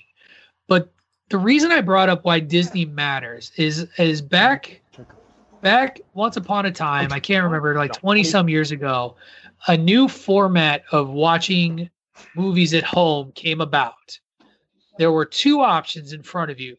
There was Blu-ray there was HD Take, taking the headphones off doesn't mute your microphone. Right, right, There's a little got you. button on Skype, Rick. When you go up over it, I've been doing it all fucking show. I can turn my camera off there. I go, bye guys, you can't see me. John Cena mode right there. And then over here, this is you can't hear me. This is Brock Lesnar. Here's what I think is funny. This is the second time where I've been trying to like persevere, go straight face through my point while like shit's going on around me. We got Tony jacking off in frame during the hand symbol. yeah, I called you out. And then we not like literally jacking off. He did he might have done a symbol or something. Um, and then yeah, we got Rick. Something happened. We've lost Rick. That's okay. My point was is that we had Blu-ray and HD DVD. They came out at the same time that PlayStation um, 3 and Xbox were were um, were hitting the hitting the shelves. And if you had an Xbox, it would play HD DVDs. If you had a PS3, they played Blu-rays, and then there were machines for both. And for a long time, those two formats were running even with like availability films watching the quality was pretty negligible between the two and then disney came out and disney said we are going blu-ray exclusive and it destroyed hd dvd that was it and so i think that if disney makes the decision to to embrace making films available via streaming movie theaters can't stand up to that because they will they will lose. I don't think they're going to. I think that you can't watch a Marvel movie without seeing it at a theater. Okay, again, take or the, Star take, Wars movie. take the experience part out of it. Disney. Wait, honestly- wait. I got to relate to what Patrick's doing first. I worked at Cocksucker Video when laser discs were a thing. Can you imagine we went from from from CDs and DVDs to laser discs? What the fuck were they thinking? those giant ass discs, yeah, those things were mo- yeah, they were ridiculous and they were awesome. Like when you worked them, they were awesome, but they were they were horribly cumbersome. I do I think think that Disney. I think I think we're overhyping how much Disney cares about our movie theater experience. I I'm think not- in, in the grand scheme that- of things, they could give two shits about what we experience in a movie theater. Right, but They're you're gonna- talking about Disney as a corporation. I'm talking about a director. I'm talking about the people that actually make the movies and give a They shit don't about give a shit things. either. They, they're getting the fucking. Dude, if you don't- if you go don't- the You don't get not. have the if you don't have an opportunity to get all. nominated for an Oscar, they might not want to gonna work change. for them. Whenever Disney decides to make this change, that is when that is going to change because Disney runs. They they're going to run the movie. Disney's going to say we're going to streaming, and if you own 60, 70 percent of a company, they're going to do what they tell you to do. Disney's going to change that whole format of being eligible or nominated for an Oscar or whatever. It's So gonna Rick, I'm gonna I'm gonna go back to uh, one of one thing that I completely disagree with you if you think that artists don't want their film to be watched in a format that they want it to be watched. If you don't believe me, go talk to James Cameron. James Cameron will. They want it watched. Doesn't matter if Right. you're in your home or spending twenty dollars on No. a popcorn. You They go, don't give a you go, you go back and look at what Jim Cameron did and how, and Disney owns Avatar. So putting this, but the work that he did to make Avatar and Titanic and Terminator and all these ones, directors care, screenwriters care. They there is a format that they want their film to be seen, and a lot of them are rightfully nervous about what it does to their art Right. As as a director. Now that doesn't mean they're not going to do it because they won't have a choice. Right. And that's the thing is Disney has the influence. I think Disney, like I said, I think we're going to look at a hybrid. I think there are movies that don't need a giant screen to kind of get the full effect of what they're trying to do. But you can't tell me that something like you can't tell me that an epic like and I'll even go older than than what we've talked about. You can't tell me that watching say Ben Hur or just about any Cecil B. DeMille film is the same on your television screen as it was on a giant theater. Now that doesn't mean or movie screen. Now, does that mean that it's right or that it's not going to happen? Oh, a thousand percent. I think when Disney says it, you're right. Disney says it, it's going to happen. No, I agree with the, the whole movie. And I, I'm with the whole movie theater experience. I want that. I just think, and I when, think we'll still have it in some films. I just don't think we'll have it in all films. well, will movie theaters last? I think they'll find a way. They make think money on popcorn and drinks, dude. That's it. I I think I think they'll find a way to keep going because they are going to be able to sell the the the the screen and the experience and, and the the going itself. Then Like they are going to going to need be more able than to sell three that movies nostalgia. a year. Well, they're going to need more than three I think a you're gonna- you're gonna see- three movies a year. You're going to see more theaters Blockbusters transition. You're going to see more theaters transition in like Studio Movie Grill and that sort of thing, where they're giving you a bigger experience than just the movie. Hey, come in, have dinner, have date night, do all this shit there, and oh, by the way, here's this movie. You're going to see more of that going on because then they've got something to fall back on. Yeah, we got a go kart track going on in the back behind the movie. It's Yeah. awesome. For as much as I bitch about having to listen to the president of Marcus Theaters come on with his little holiday piano playing song that he does around these parts here when you go to a Marcus Theater, I do appreciate the experience. And Marcus is doing something that is absolutely going to be 100% the thing. And Dave, you kind of touched on it right there movie tavern. You go there, you sit down, you're basically in a bar atmosphere. You can order food Right. and drinks, sit down and watch the movie. That's Yeah. the mo- movie experience, right? Yeah, I'm seeing that at our theaters too, at like Cinemark. Like that's absolutely what's happening. Is that they're they're they're slow on the uptake, um, but For I've those- seen that like For those of you who haven't heard of Marcus Theaters, go to marcustheaters.com and check out what they're doing in their theaters Right. because we have around here is fucking awesome. God knows Patrick wishes he was drunk for Rise of Skywalker. We know, we know.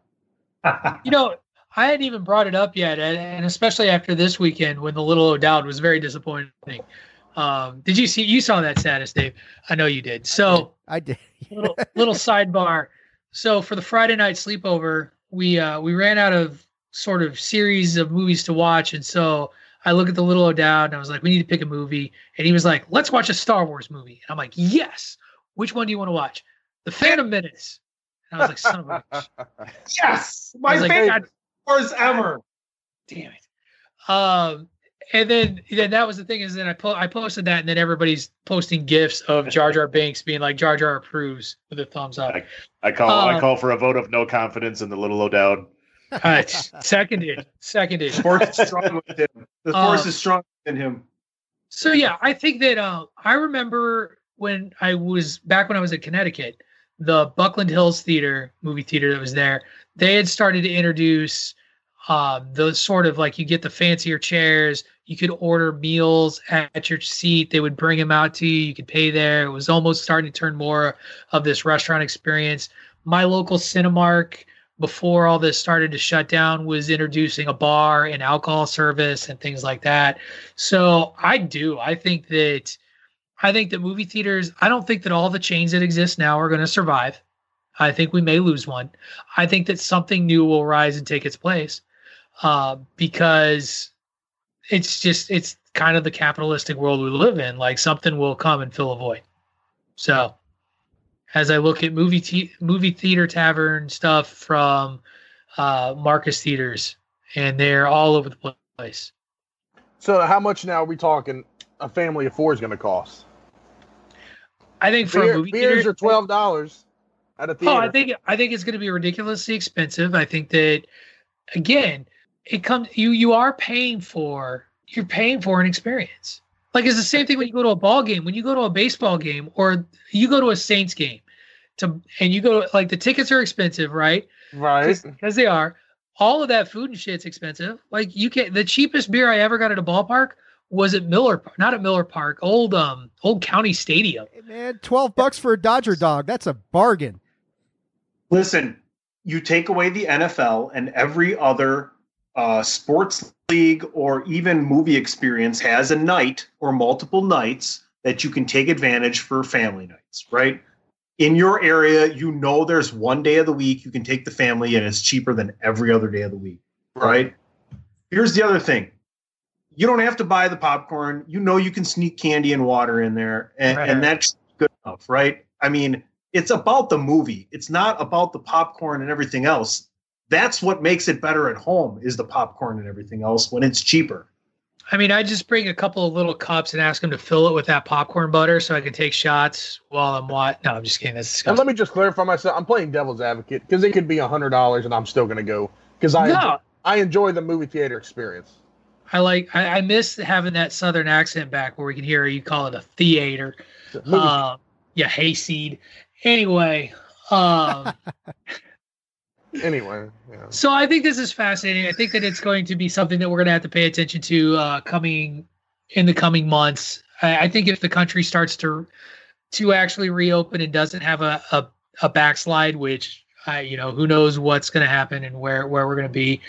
Um, don't want it's to get just too political, but Georgia has announced the lowest amount of COVID cases in the last week than they have since March. right Right. because their because their two weeks increase will happen from when they reopen but that's okay. Let's ignore science. We're going to go to a commercial break I just want to go to a gym, lis- oh, well, oh, we're going to a commercial break. You've been li- you are listening to bandwagon nerds on the Chairshot radio network. On the backside of this we're going to talk some star wars. Take it away tony with the commercials. Promotional consideration paid for by the following. Why should you visit the thechairshot.com? Thechairshot.com is your home for hard hitting reviews, news, opinion, and analysis with attitude. Why? Because you're smarter than the average fan. Thechairshot.com. Always use your head. thechairshot.com. Always use your head. And welcome back to Bandwagon Nerds. So as I mentioned at the top of the show, and what we're gonna we're gonna spend the rest of the show talking, we're gonna talk some we're gonna talk more Star Wars. Actually, we talked a little bit of Star Wars, and you know how old Dave is, how he's you know seen them since his inception.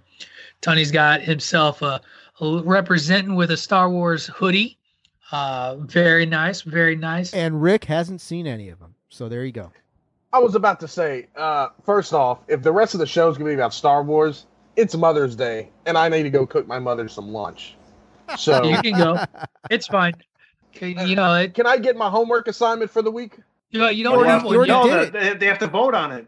Give me something so I can say I didn't do it. You got to give me something. Ca- Catch up on Oh, the okay, here I got Jack. some. I got it. I got it. I got some. Watch one eyed. watch one eyed monster, Rick. There you go. No, that's Nah. stupid. Don't do that. You can watch that when I anyway. Monster one through twelve. Yeah, yeah, he's seen that anyway. Go back and uh, watch the next episode of The Witcher where you left off. Oh, okay. Episode yeah, that's a no. That's a no. That's a No, no. I, can, I can watch episode three in the next Well- week. well, finish, Rick- Rick- finish here. Finish The Witcher and Locke and Key in order. Go. Rick, Rick, before you go, why don't you tell people where they can follow you on Twitter, the Face Chat, the God. Snap Face, all that fun stuff?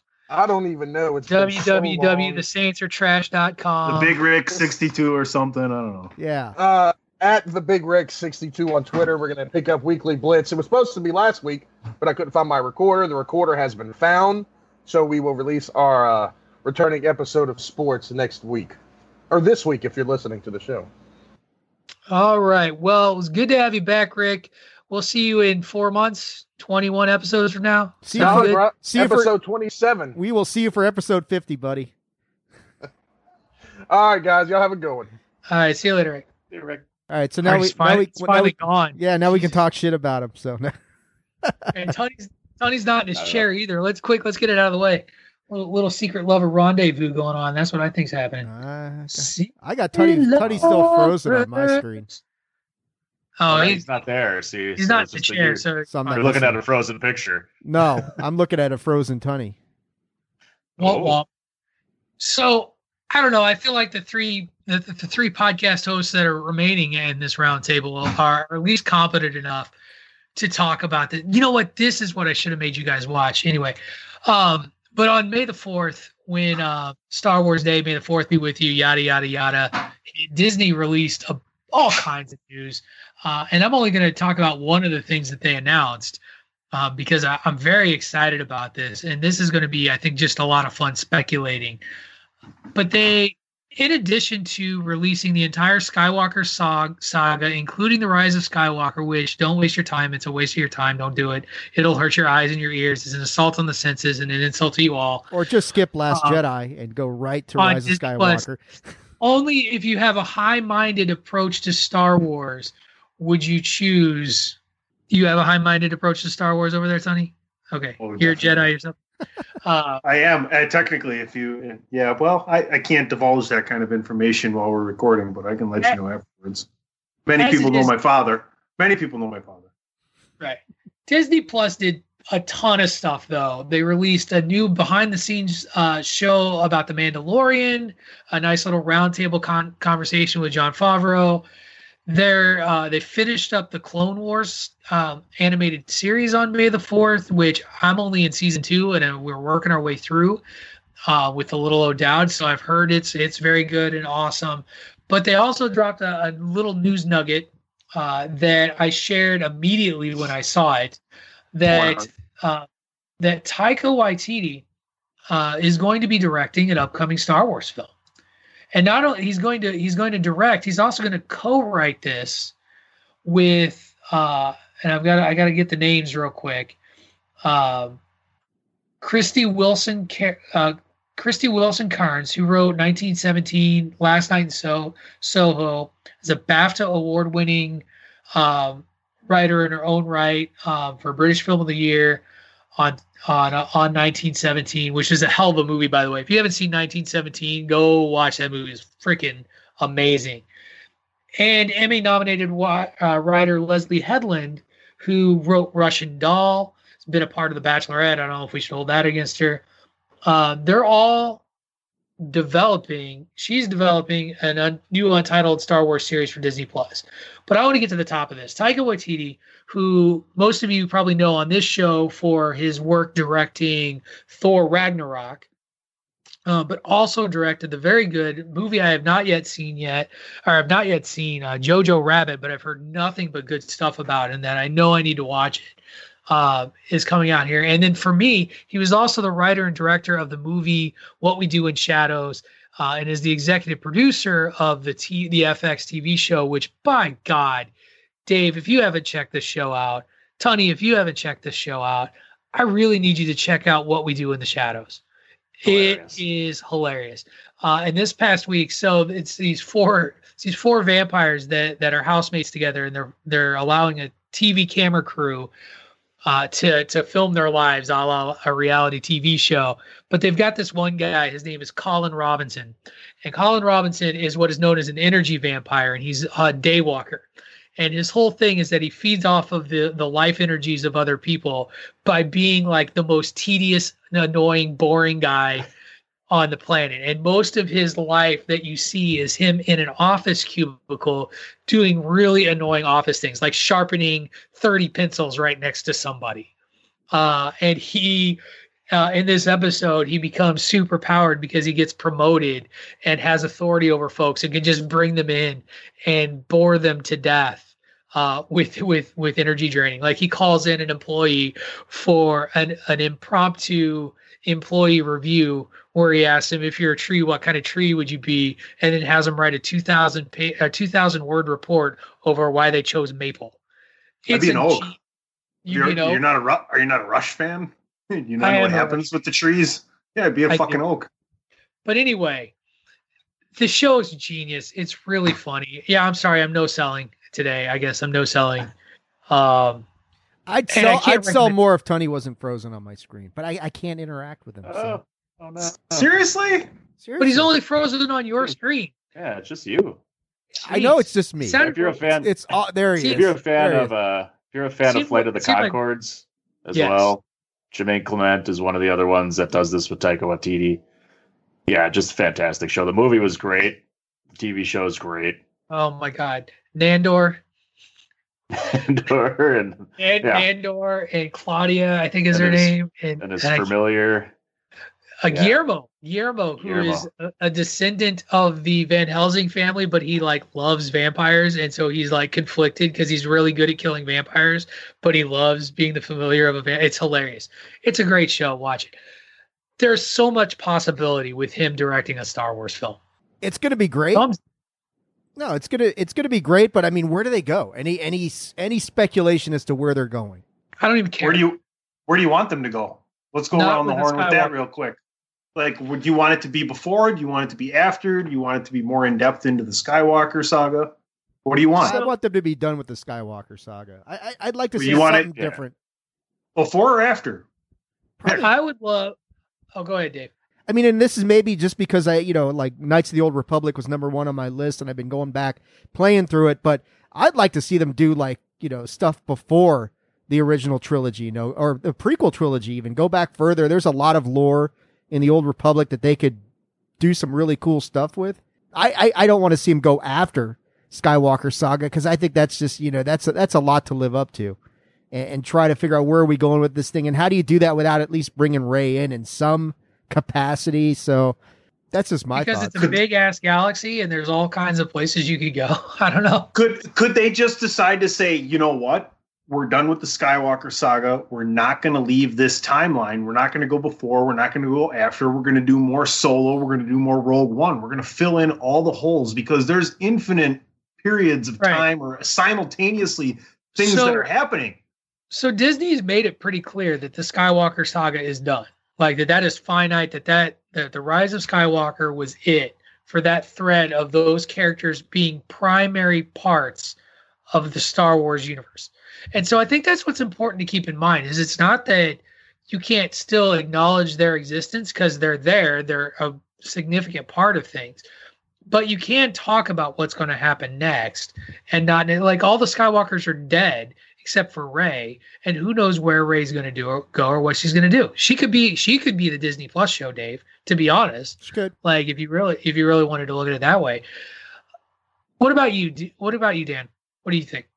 I'd love to see uh, something before, you know, everything that kind of leads up to uh, Anakin being born or Anakin coming into the fray there. I know Dave mentioned, I think it was Dave mentioned Obi Wan would be a good story. They haven't really done much with him except for in the you know episode one, and I could see him doing something going back there. You know, I think those guys could have a lot of fun with something with Yoda. You know, and have it because you know it's going to have some comedic you know elements to it quite a bit because that's Taika Waititi's kind of character and how he likes to direct things. If you saw Ragnarok, you'll you'll know. um, I could see him doing something like that. I'd like to see that. I kind of like to see beforehand. You know, they have a ton of different Jedi there. They have, there's all sorts of stuff going on before any of the Skywalkers come into it.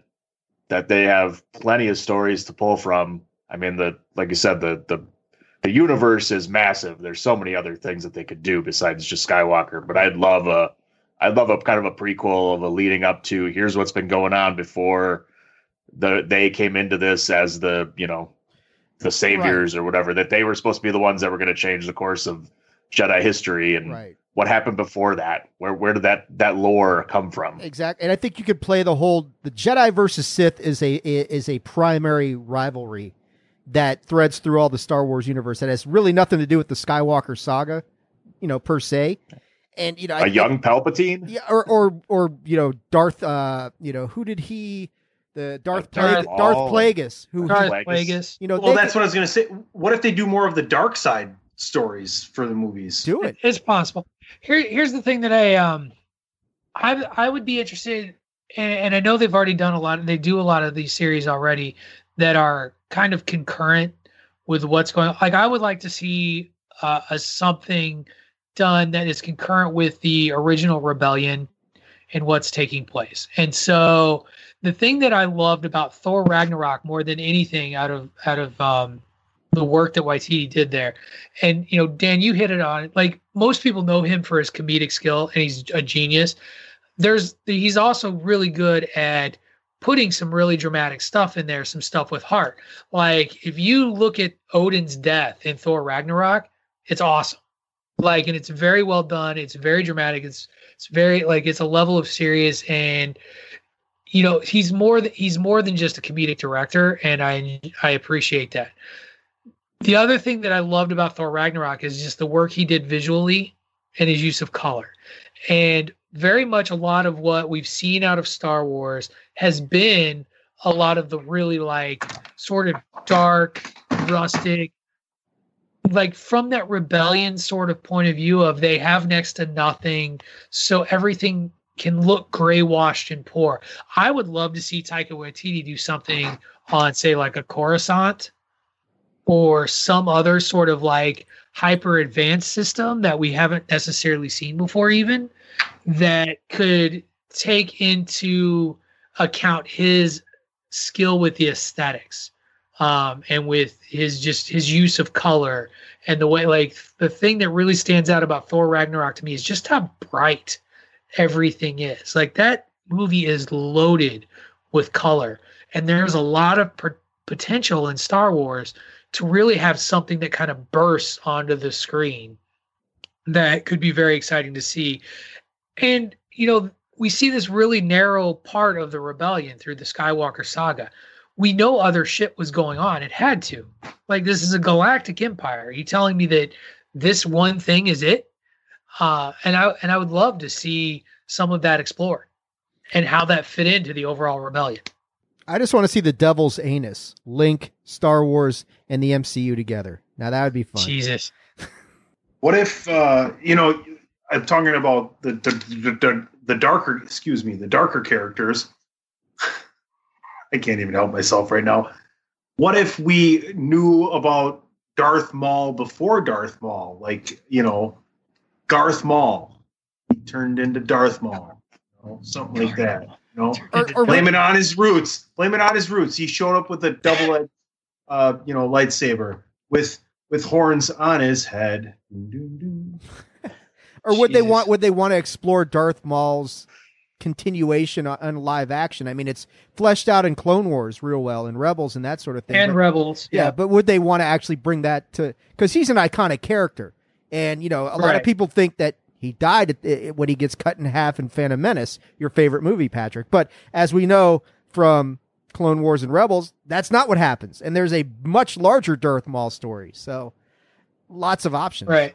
I got to tell you, the little O'Dowd is having trouble computing that uh, because when Disney Plus like does like a suggestion for like the next movie or whatever, um, or it suggests Clone Wars, it always pops up with um, the picture of Darth Maul is like the thumbnail for for Clone Wars, and he's like, but didn't Clone War he got cut in half?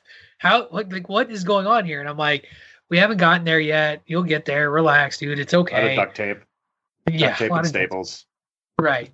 It's not like they're in a, you know, Bubblegum and technological popsicle sticks, as Platt likes to say. Hey. Bubblegum and popsicle Right. sticks. I am one with the Force. The Force is one with me. That's that's it. Right. See, speaking of characters I'd love to get explored, like that guy from uh, Oh, Rogue Squad. from Rogue One. Rogue One. Rogue One. Uh, awesome. Loved it. when the thunder So- rolls, Darth Maul strikes. Stop with the Garth Brooks. Jesus Christ. Dude's an asshole. He's a total asshole. So's so's Darth Maul. It's fucking appropriate. Right, right, right. I do see a meme there, by the way. If anybody could just merge the faces, uh, I'm sure that's happened somewhere. But uh, yeah, I here's the thing: is this is a home run, right?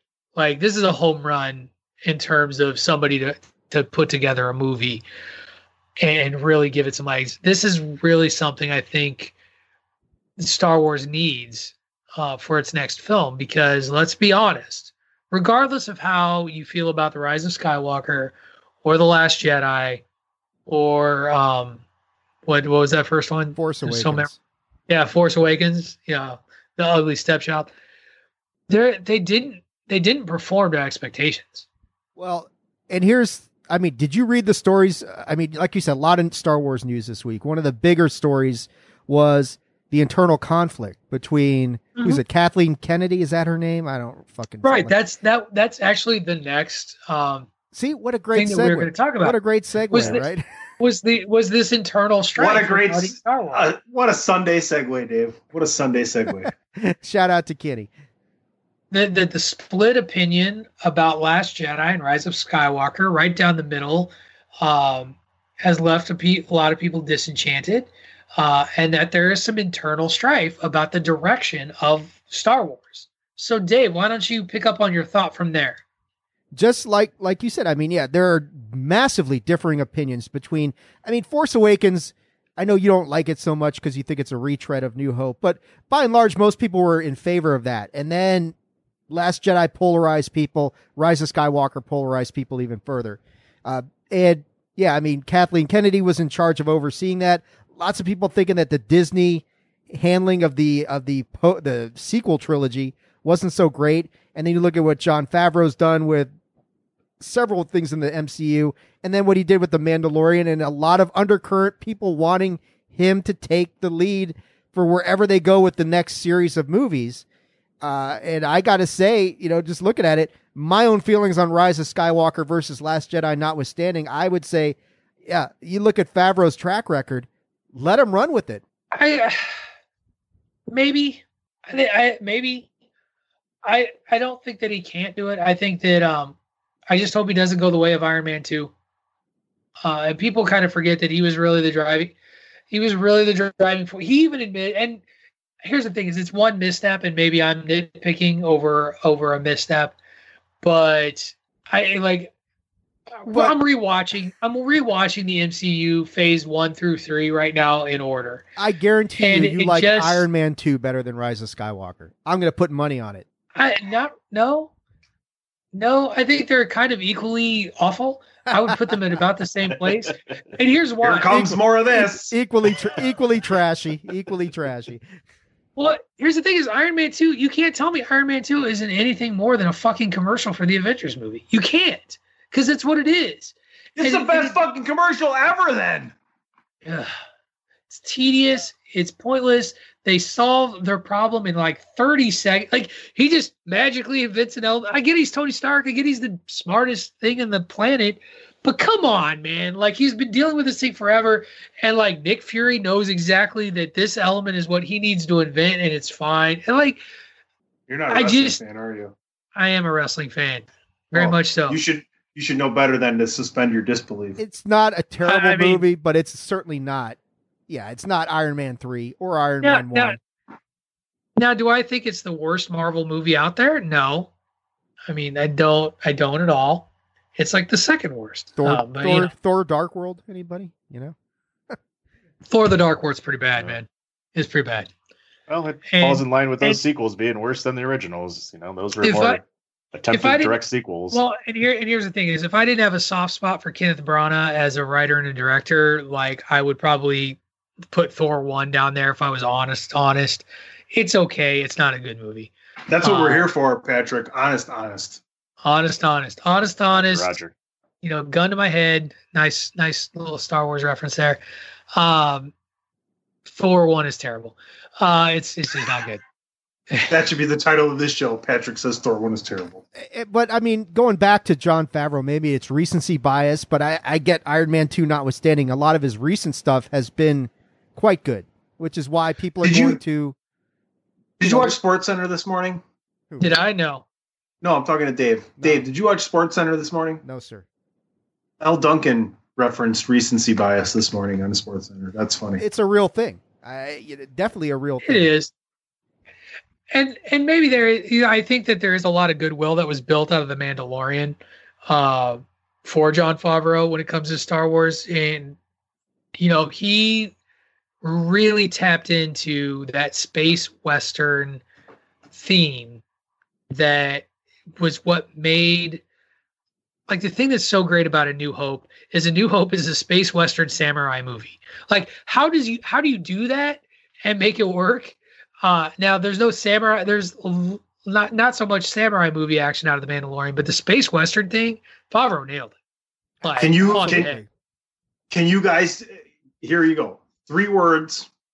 Explain why Mandalorian is so good. Three words. You get three words to explain why Mandalorian is so good. And you come up with three words. Very Lucas i mean- like. See, I don't even need three. It's two. It's space western. I have DP? spoken. There you go, More- DP. That was the best response. More is less. Sure. Or less is more. Less is more. I'm sorry. mean, the I- other way around. Oh. Less is more. I think Because there's less there's less things going on and it's more to one storyline. It is. It's a very intimate story. like Patrick says, I think Mandalorian felt like Star Wars. And That's what. Yeah. Force Awakens, Last Jedi, and Rise of Skywalker feel a lot like a a Star Wars retread without a really compelling narrative going on. You know, that's right it's kind of it's kind of like it's a love letter to star wars like you could tell particularly in the force awakens that jj abrams is writing a love letter to star wars in, in this movie and that's okay and, and here's the thing is i went and saw the force awakens in the theater twice so like What's wrong with connecting dots?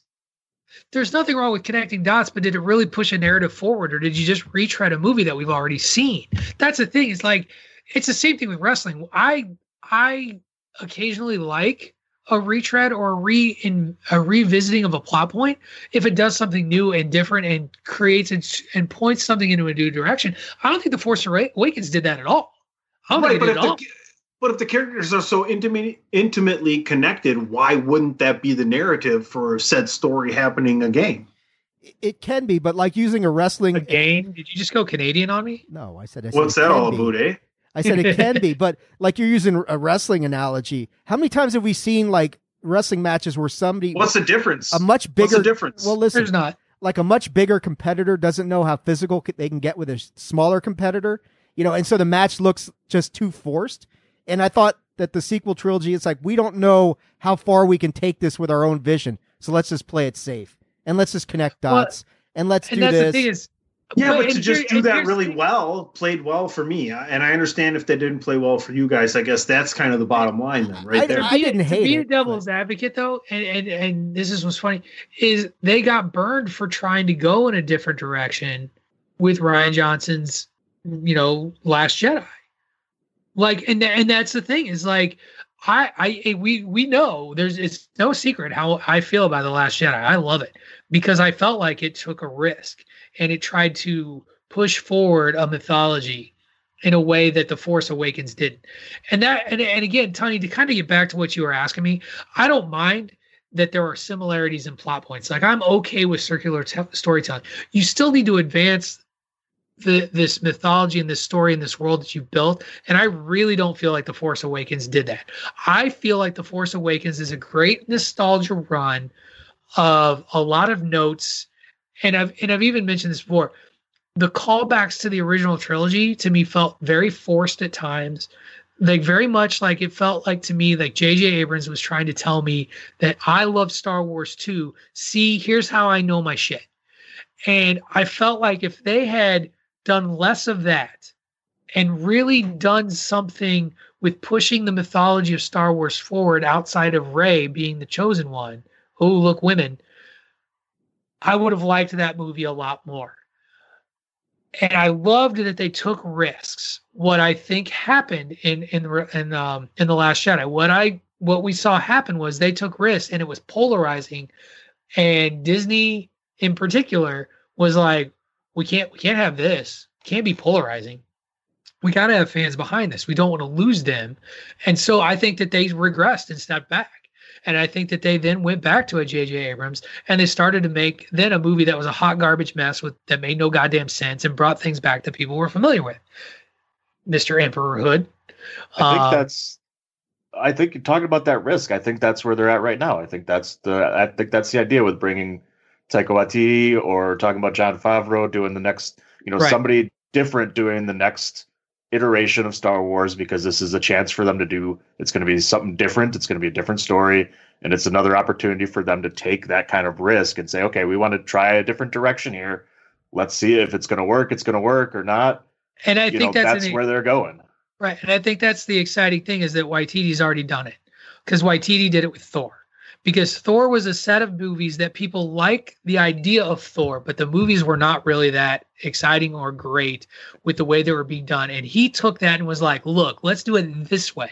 And it was a real risk to do a hyper sci-fi buddy comedy in the middle of fucking space with Hulk and Thor, and it worked. Well, And it worked so well. I mean, it's beyond. I, I mean, yeah, everything you say is true, but I mean, they took Thor, which was a very serious, stoic, uh, uncharismatic character. Dour. Yeah, Dour is exactly. the And then and then Taika Waititi comes in with Ragnarok and flips this thing completely. And now Thor's the most colorful, uh, charismatic, funny character in the MCU, which you could never Suddenly have people liked anticipated. Thor all along. Suddenly people are like, I always loved Thor. No, Yeah. didn't. Right, and then, and then they they they do that, and then he on top of that, they're combining a, a story that we haven't seen with World War Hulk, you know, into one Yup. movie that couldn't have been easy to do to give that storyline justice, and he pulls it off really well. So yeah, I feel really optimistic about where Star Wars can go with him at the helm. Um, and it wouldn't be the worst thing to make a more Ragnarokish Guardians of the Galaxy ish kind of take on Star Wars. Get some more comedy in there. Why not? So you guys talk about wanting more creativity and new kind of storyline in Star Wars ish kind of thing, right? That's kind of where you guys are at for the most point, and you all agreed that you want it to happen before the Skywalker saga. But why not have it happen? Why not have it happen after? You have total freedom I- there. I- there's I'm no reason to have it. Oh, No, there's no like like that's where I wanted to go. I wanted to Sure. go after. And I want it to be I want them the only thing that I want them to do to maintain themselves with Star Wars is to maintain a trilogy aspect. We're not gonna we're not gonna plan to make one, we're gonna plan to make three. We're gonna tell that story. And if we decide to end that story after three, fine. If we decide to continue it, great. We don't have to do six, we don't have to do nine. We can do whatever increments we want, but I still like the trilogy, right? You can do whatever you want then. You can get more creative, like you said with the new director who wants to be creative. He can do whatever the fuck he wants then. He can pull from every which way and from the backside, you know? And, and that's kind of I've been waiting to kind of I asked that question to you guys, and, and that's my main thing is I'd love to see them move forward. Sure. I think, and here's the thing: is we're t- we're talking about this in a vacuum. Like we know Disney is going to find a way to to tell a lot of stories. Yep, cash and creative, as Jim Ross would say. And, so I think that what I really hope that they do is what Kevin Feige did with Marvel. And you look at the people that they continue to pick to to write and direct these movies. They look for people that are on a cutting edge. They look for people that are going to tell good stories. Uh, you know what? I hope we get our first woman director for Star Wars, uh, for a Star Wars movie. We haven't had that yet.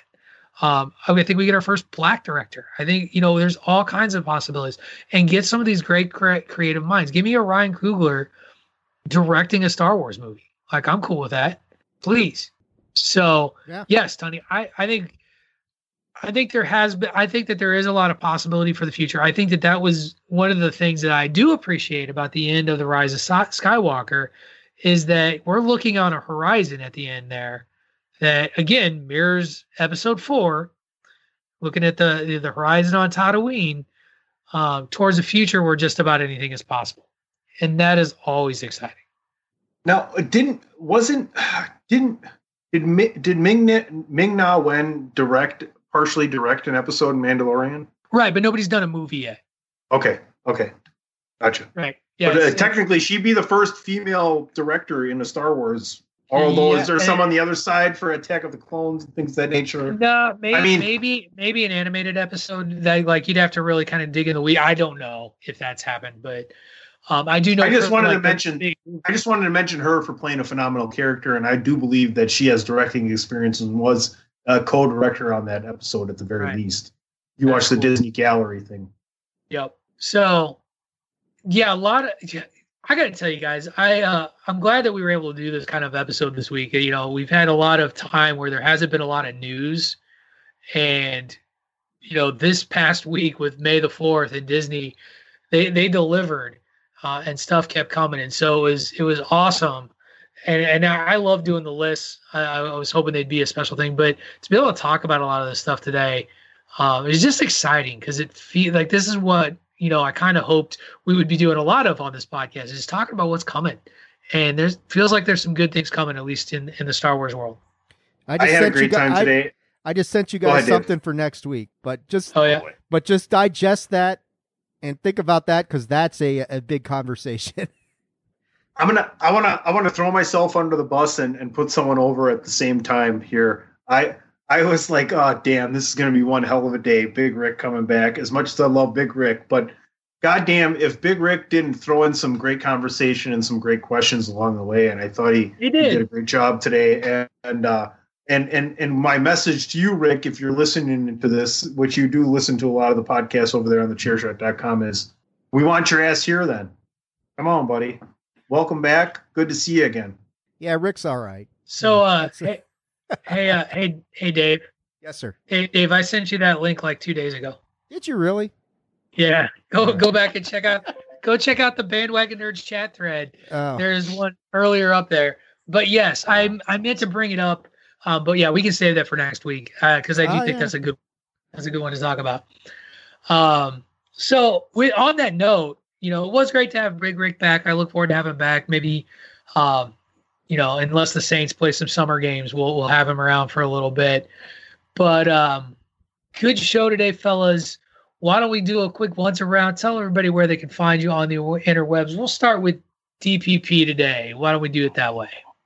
Oh. You can find me all over the worldwide social media interwebs at It's Me DPP. And make sure you check out facebook.com slash DWI podcast for the DWI podcast with PC Tunney and myself. Tunney. I, I am the aforementioned PC Tunney. You can find me at PC Tunney. You can find me on this show at Bandwagon Nerds. You can find me on at POD is WAR at Podcast DWI the PIW special, The Last Dance, as every Monday night, talking about Michael Jordan and the Bulls, and the Frankie DeFalco show. So there you go. Remember, folks, send your hate tweets to at the Big Rick 62. He will certainly appreciate all of that. You can find me uh, at Attitude Ag.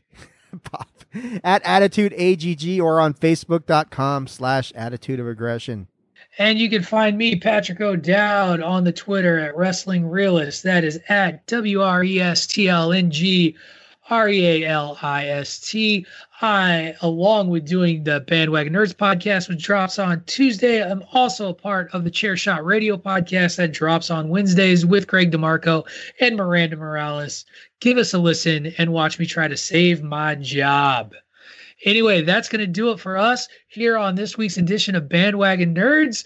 Half the time, all of the quality. Thank you, everyone, for listening. Now climb out of the basement and make your mother a dinner. Give her a call.